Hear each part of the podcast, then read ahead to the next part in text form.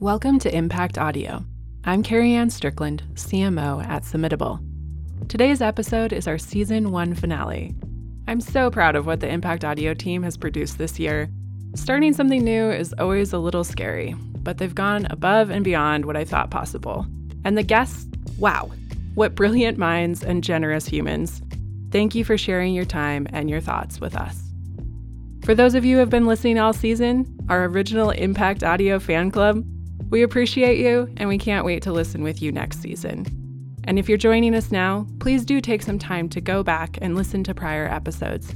I promise they're well worth your time. And now, our season's final episode. We'll focus on the state of corporate purpose with insights from the CECP 2021 Giving in Numbers report. Submittable's own Sam Kaplan, Natalia De Robertis Thai, and Laura Steele got together to break down what the survey results mean for the sector. I'll turn it over to them.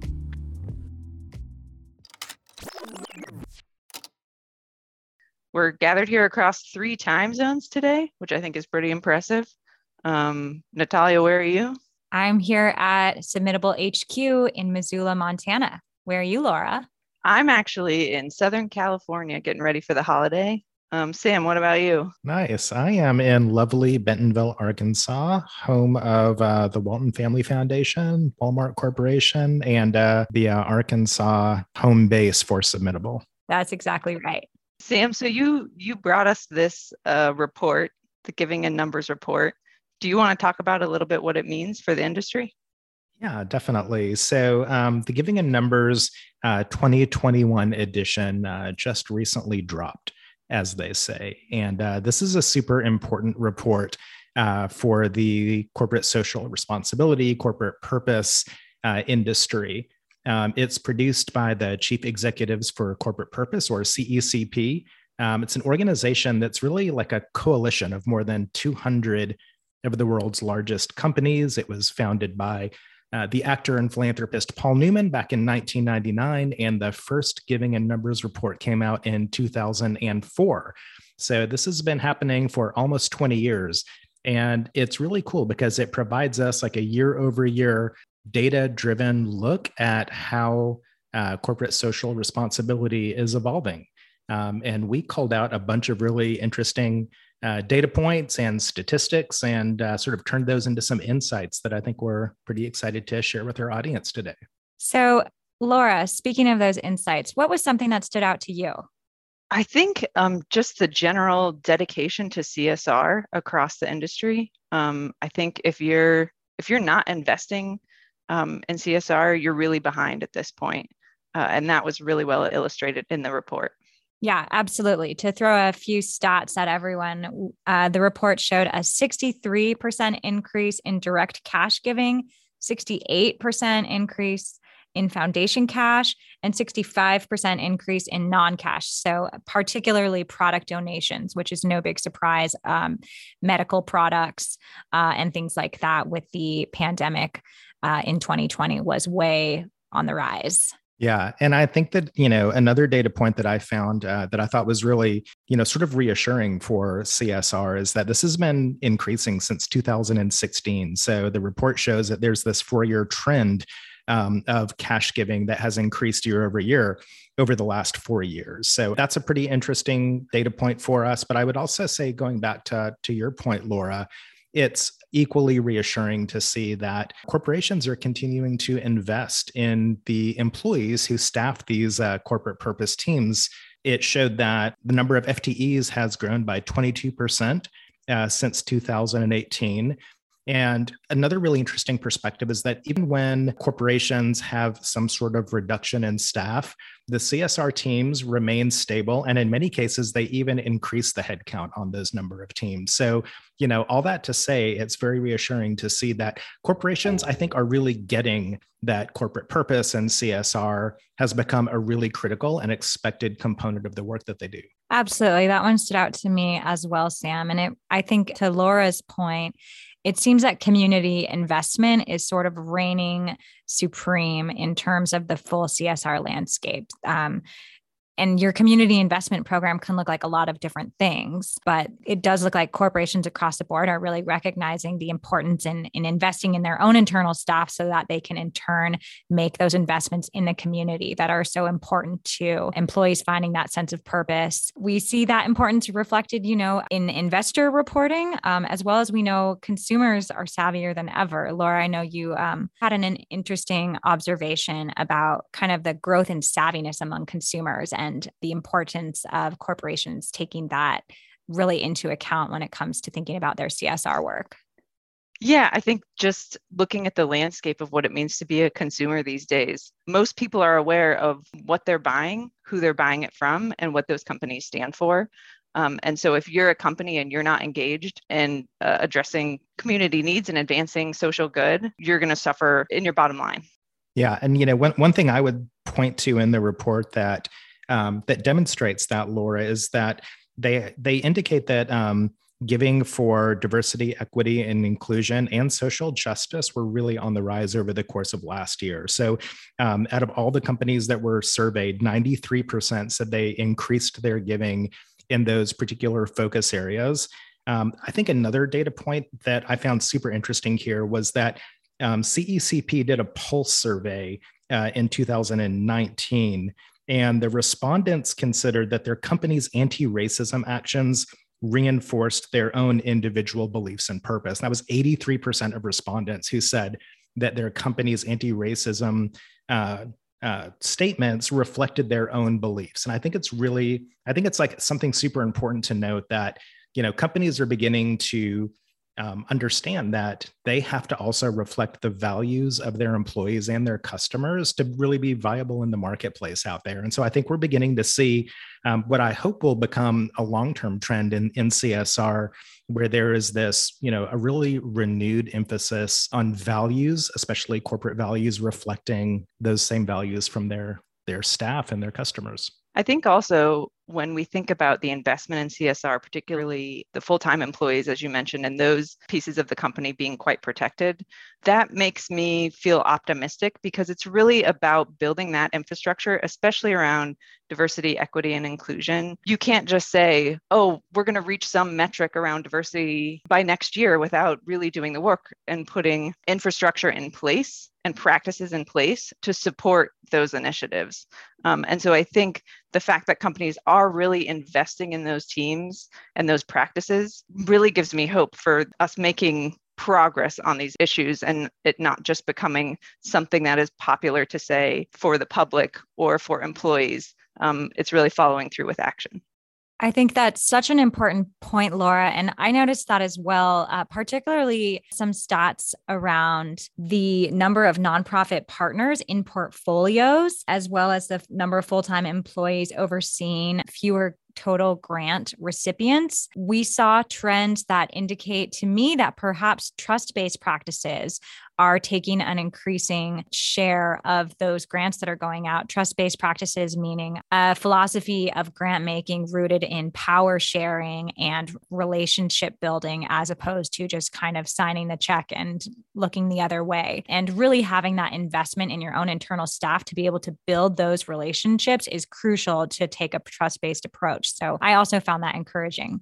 Yeah, I did as well, Natalia. You know, one one um, insight that I took from all of that was that in most cases, the public sector, the nonprofit sector, seems to lag behind the corporate sector, sometimes by several years. Like we see this in technology all the time, where there'll be a, a strong emphasis in some particular technology or methodology or process that happens on the corporate side, and then years later, it seems to trickle down to the nonprofit side. But I actually think this is a bit of the reverse, where we're seeing over the last couple of years, like trust trust based philanthropy and participatory grant making and streamlining grant making. Like all of these values have emerged on the private side or the nonprofit side of the sector. And now I think we're beginning to see corporate sort of picking up that that clarion call that we're seeing from uh, private grant makers as well. So it's interesting to, to note that you know, for the first time, maybe ever, uh, the corporate sector is actually learning something from the nonprofit sector. Certainly not the first time that they ever should have. Um, but that's such an interesting point, Sam. Sam, one other insight that I know you had observed was how investors are becoming an even bigger factor in CSR. Yeah, most definitely. So, uh, in the Giving in Numbers report, they showed that 78% of companies considered the investor perspective when reporting on social results in the company's sustainability report. And there was another data point, too, that the percentage of corporate citizenship teams providing ESG information to investors rose from 57% in 2015 to 80% in 2019. So, I think it's super interesting that like investors are driving a lot of the evolution in corporate social responsibility. Um, and I think it's also fantastic that corporations themselves are beginning to recognize that, like, we're not only doing this out of a sense of of altruism or because we feel that it's the right thing to do, but like there's some actual acknowledgement that it's the right thing to do for your business and your bottom line as well. Absolutely. I think it echoes back to the point that Laura made earlier. It's it really is every stakeholder is kind of demanding um, for more of a purpose-based approach from corporations, employees, customers, as well as investors. So encouraging trends, I think. Yeah. And then when it comes to kind of communicating about CSR efforts and and really impact, one other thing that we observed in the report is that impact measurements really seem to be table stakes. I, we saw that a full 92% of companies measured social outcomes on at least one of their grants, and 28% measured all grants, 39% measured their strategic programs. And three year data also showed that impact measurement is taking more and more of a foothold. Yes, and Natalia, you brought this to my attention, but I think it's easy for people to get caught in the weeds a little bit with impact measurement. But I think it's it's a great idea to leverage the information and the data that you're already collecting to look at how you can uh, measure your impact. You can look at employee surveys, maybe that you're already running. You can look at brand assessments to see how the public feels about your brand and about the work that you're doing. So it's uh, it's really about leveraging your existing resources to measure impact. I think I think it also links back to um, some of the DEI work that we talked about. Measurement really allows you to find the blind spots as well, whether that's an inefficiency with um, how your program operates or that's a misstep in terms of equity. You're not going to know about that unless you're taking the time to look back at your work and say, how are we doing? What is the impact that we're having? That's absolutely right. And uh, Laura, I'll go ahead and brag for you, uh, has written the coffee table book, as we like to refer to it, on impact measurement. Um, so she knows what she's talking about. Anyone wanting to dive more into that can check on the, the submittable resources online. One more point I wanted to make about measurement was uh, when it came to measuring employee metrics as well as brand metrics, the most important evidence that corporations called out um, in terms of seeing their impact among employees was increased employee engagement score. And then for the brand, it was an improved reputation and trust score.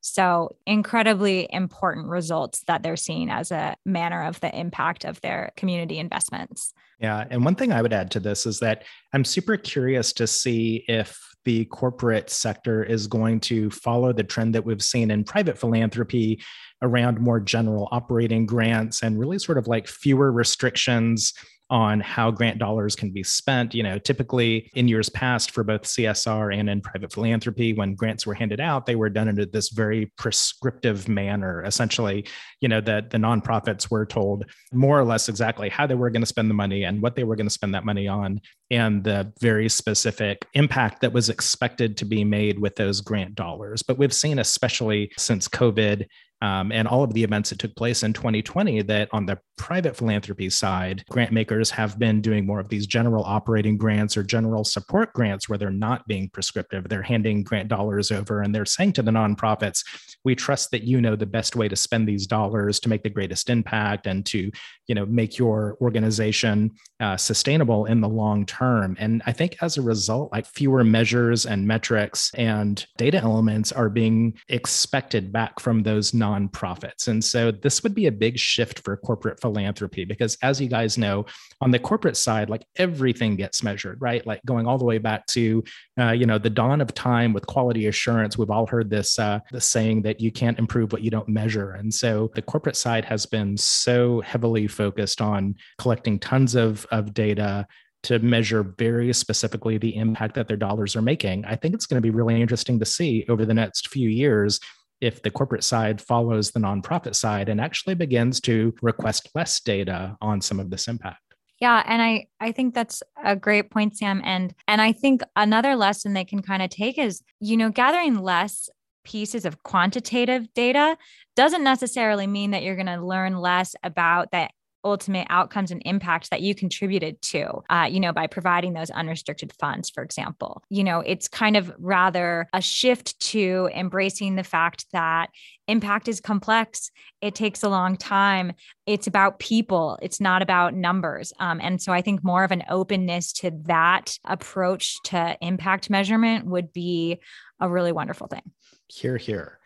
All right. So, why don't we end by talking about what I think is kind of the elephant in the room regarding uh, the, the Giving in Numbers report? And that is some of the data that was presented on both volunteerism and matching gifts. So, you know, clearly, as you would expect uh, in a year with a global pandemic, uh, volunteerism was way, way down uh, last year. So, what they discovered was that typically you get like 30% of employees volunteering at least one hour per year, but last year it was only 20%. So, um, you know, obviously, uh, with a global pandemic raging, you know, it's just not possible to uh, send employees off to uh, a nonprofit to volunteer.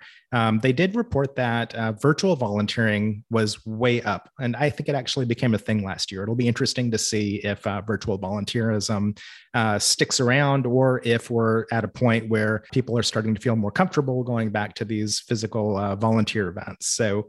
Um, that was one point that I thought was super interesting.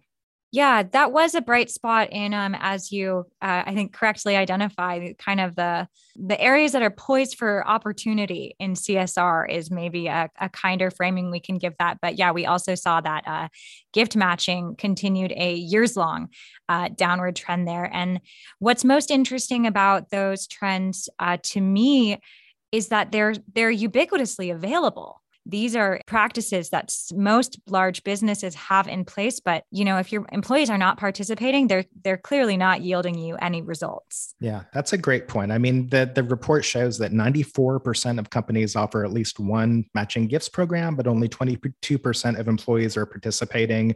I think it's similar for volunteerism. Um, you know typically you would expect to see around 30% of employees volunteering an hour a year um, we know the number was down last year because of COVID, but I think it all begs the question, you know, as an industry, how do we feel about, you know, these programs around volunteerism and matching gifts that are, as you said, Natalia, just ubiquitous. Like everyone has them, but the participation rate, you know, at 22% for gift matching, you know, 30% for volunteering an hour. Are we happy with that as a as an industry? And and if we're not happy, like what do we think those opportunities might be to uh, to make some changes? So I will say for volunteerism, um, some opportunities uh, could be, you know, are you offering uh, opportunities that your employees are actually interested in. And one way that the submittable volunteerism product approaches this is it really empowers the employees themselves to create those opportunities, to leverage their own relationships that they have in the community and invite their coworkers to go and join them. Um, and I think that the other side of that is that it makes it a social kind of opportunity. It's a really easy to use platform where uh, you can, as an employee, see, you know, who else is going to be participating and volunteer as a team. Or on the other hand, you know, make an effort to volunteer with different people who you don't usually get a chance to interact with through the course of uh, your job duties. Um, so it's really kind of creatively exploring ways that you can make the volunteer experience more engaging through the technology. When I think too about companies looking to refresh programs like this, I think about kind of stepping back a little bit and looking at them from the employee's perspective and what are some of the barriers whether it's time, whether it's sort of psychological barriers, whether it's a nervousness to engage in a program they haven't been a part of before. But taking time to kind of look at things from that perspective will help maybe reframe them in a way that is more engaging and that allows some excitement and some inspiration around these programs that have been around so long. I think maybe some people have kind of taken them for granted. And I, I agree with both of you. I think that, you know, it is time to reinvent volunteerism and it's time to reinvent matching gifts to make these much more engaging uh, for employees you know i also think that it begs the question is the industry ready for something else as well like volunteerism matching gifts like these programs as as ubiquitous as they are, they've been around for a really long time. And while I think there is tons of opportunity to make them better, and I think that as we do make them better uh, and more engaging, then we're going to see those numbers go way up. I think that the whole industry has also been you know sort of asking itself like what's the next what's the next thing that's going to happen in employee engagement um, and that's what i'm super curious to see and i'm not sure uh, maybe we'll get some input from uh, listeners of uh, today's podcast and yeah, let us know what you think is on the horizon for uh, csr and corporate purpose um, we would love to know thank you for joining us today and all year feedback ideas or recommendations for next season reach out to our team at impactaudio at submittable.com. We'll see you again in 2022. Impact Audio is edited and produced by Jordan Marvin and our crew at Submittable. Submittable is a cloud based social impact platform designed to help your team make better decisions and have a bigger impact. We'd love to partner with you to maximize social good and create lasting change through smarter technology. Find out more at submittable.com. And until next time, take good care.